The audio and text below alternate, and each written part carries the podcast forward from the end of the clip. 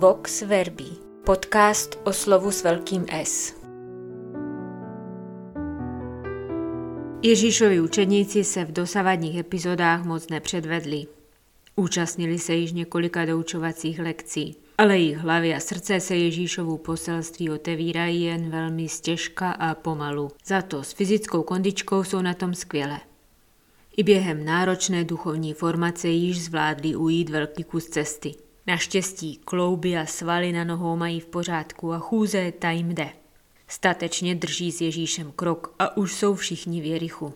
Od Jeruzaléma Ježíše z učedníky dělí pouze den cesty. Svaté město bude představovat kulisy již pátého dějství evangelního příběhu. Ještě než se ale uzavře dějství čtvrté, odehraje se poslední ze všech uzdravení v celém evangelním příběhu. A jak jsou pozorní čtenáři Evangelia dávno zvyklí, i tento poslední z Ježíšových mocných činů na nemocném člověku ukazuje učedníkům, těm v příběhu i těm za hranicemi příběhu, jak jsou na tom oni sami a k čemu se musí před vstupem do Jeruzaléma odhodlat.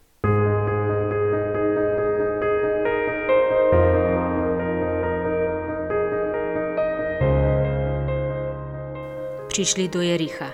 Když pak se svými učedníky a značným zástupem z Jericha vycházel, seděl u cesty slepý žebrák Timajův syn Bartimajos. Jakmile se doslechl, že je to Ježíš Nazarecký, začal křičet a volat. Synu Davidův, Ježíši, smiluj se nade mnou. Mnozí jej kárali, aby mlčel. On ale křičel mnohem víc. Synu Davidův, smiluj se nade mnou. Ježíš se zastavil a řekl, zavolejte ho. Zavolali tedy slepého se slovy. Schop se, vstaň, volá tě. On na to odhodil svůj plášť, vyskočil a přišel k Ježíši. Ježíš jej oslovil a řekl mu, co chceš, abych ti udělal. Slepý mu řekl, mistře můj, ať vzhlédnu. A Ježíš mu řekl, jdi, tvá víra tě zachránila. A hned vzhlédl a následoval ho na cestě.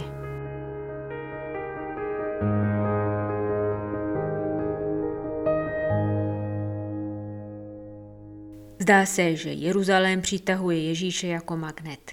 V Jerichu městě evokujícím sugestivní starozákonní příběhy o dobývání zaslíbené země Ježíš moc nepobil. Že by snad i tento nepatrný detail naznačoval, jak to má Ježíš s dobyvatelstvím, panováním a s mocí vůbec. Evangelista to nekomentuje, jako by též nechtěl brzdit Ježíše v cestě. Záhy jej totiž zabrzdí někdo jiný slepý žebrák Bartimájos Timajův syn. A čtenář zvyklý pozorně skládat jednotlivé epizody příběhu jako dílky dechberoucí mozaiky opět spozorní. Pár stránek naspátek Ježíše v chůzi zastavil bohatý muž, když se hodil k jeho nohám s naléhavým dotazem. Mistře dobrý, co mám dělat? Nyní se Ježíši sice nikdo do cesty nestaví, ale zpovzdálí brzdí Ježíše v cestě křik chudého žebráka. Je slepý a sám nemůže dělat skoro nic. Jakožto slepec navíc vůbec nemůže spolehlivě předcházet kontaktům s rituálně nečistými předměty. Proto je a priori vyloučen ze všeho sakrálního. Ten bohatý muž měl naopak díky svému bezúhonnému životu v ruce všechny vstupenky i do posvátné sféry.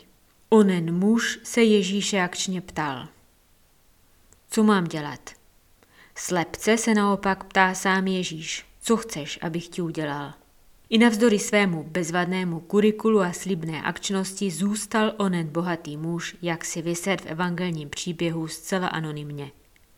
Slepý žebrák je naopak zapsán celým jménem. Partimaios, syn Timajův. Výrazná paralela, zároveň radikální kontrasty mezi oběma muži vytvářejí silové pole, v němž jsou nyní našponovaní sami Ježíšovi učedníci. Všechna dosavadní fyzická uzdravení spolehlivě odhalovala jejich duchovní situaci a není tomu jinak ani zde. Nohy učedníků sice hbitě kráčejí s Ježíšem směrem k Jeruzalému.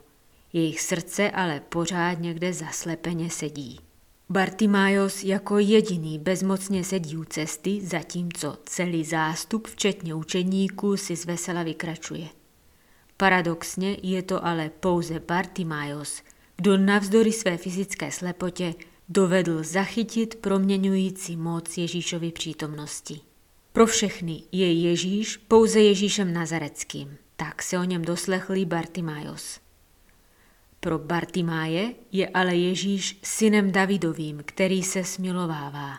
Bartimájos navíc jako jediný v celém Markově evangeliu oslovuje Ježíše rabuní, můj mistře.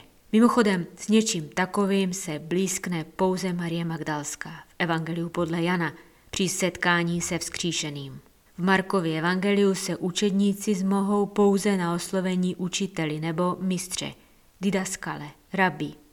Kde je tedy ten hlavní zádrhel, v čem tkví ta slepota, která brání učedníkům v cestě a ze které se potřebují nechat uzdravit? Diagnózu lze opět stanovit právě ve světle kontrastu mezi akčním a solventním adeptem na učednictví a bezmocným chudým slepcem Bartimájem. Onoho muže Ježíš s pohledem plným lásky vyzval, aby všechno prodal, rozdal chudým a následoval jej. No právě v tomto klíčovém momentu se náš bohatý přítel smutně otočil čelem zad. Naopak Bartimájos na strohou výzvu anonymního davu vzchop se, staň, volá tě, odhodí svůj plášť a vyskočí směrem k Ježíši. Každý rozumný slepec by si svůj plášť bez pochyby spolehlivě posichroval, aby jej o něj někdo nepozorovaně nepřipravil. Bartimájos ale odhazuje svůj plášť a s ním i možnost v případě neuskutečněného uzdravení posléze jej dohledat.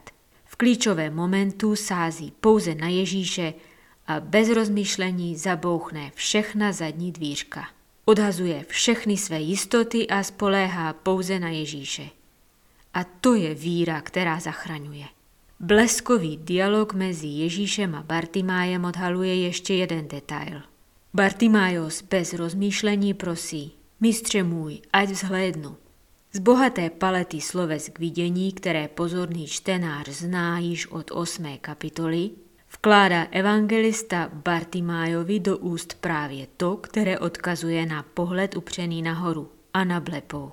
Podobně vzchlížel Ježíš, když otevíral hluché uši a rozvazoval němý jazyk. I tehdy, když se chystal nasytit hladový zástup. Bartimájos tedy nechce jen tak koukat kolem sebe nebo čumět do neznáma. Bartimájos chce hledět stejným směrem jako Ježíš. A Ježíš jeho touhu bez myhnutí oka naplňuje. V tuto chvíli už Ježíš rozdal učedníkům všechny karty. Mají jen dvě možnosti – být jako ten nejmenovaný muž, který navzdory své všestrané vybavenosti nebyl schopen či ochoten Ježíše následovat, nebo se rozhodnout jako Bartimájos a bez jakýchkoliv nároků na pojištění případné hmotné újmy následovat Ježíše na jeho cestě.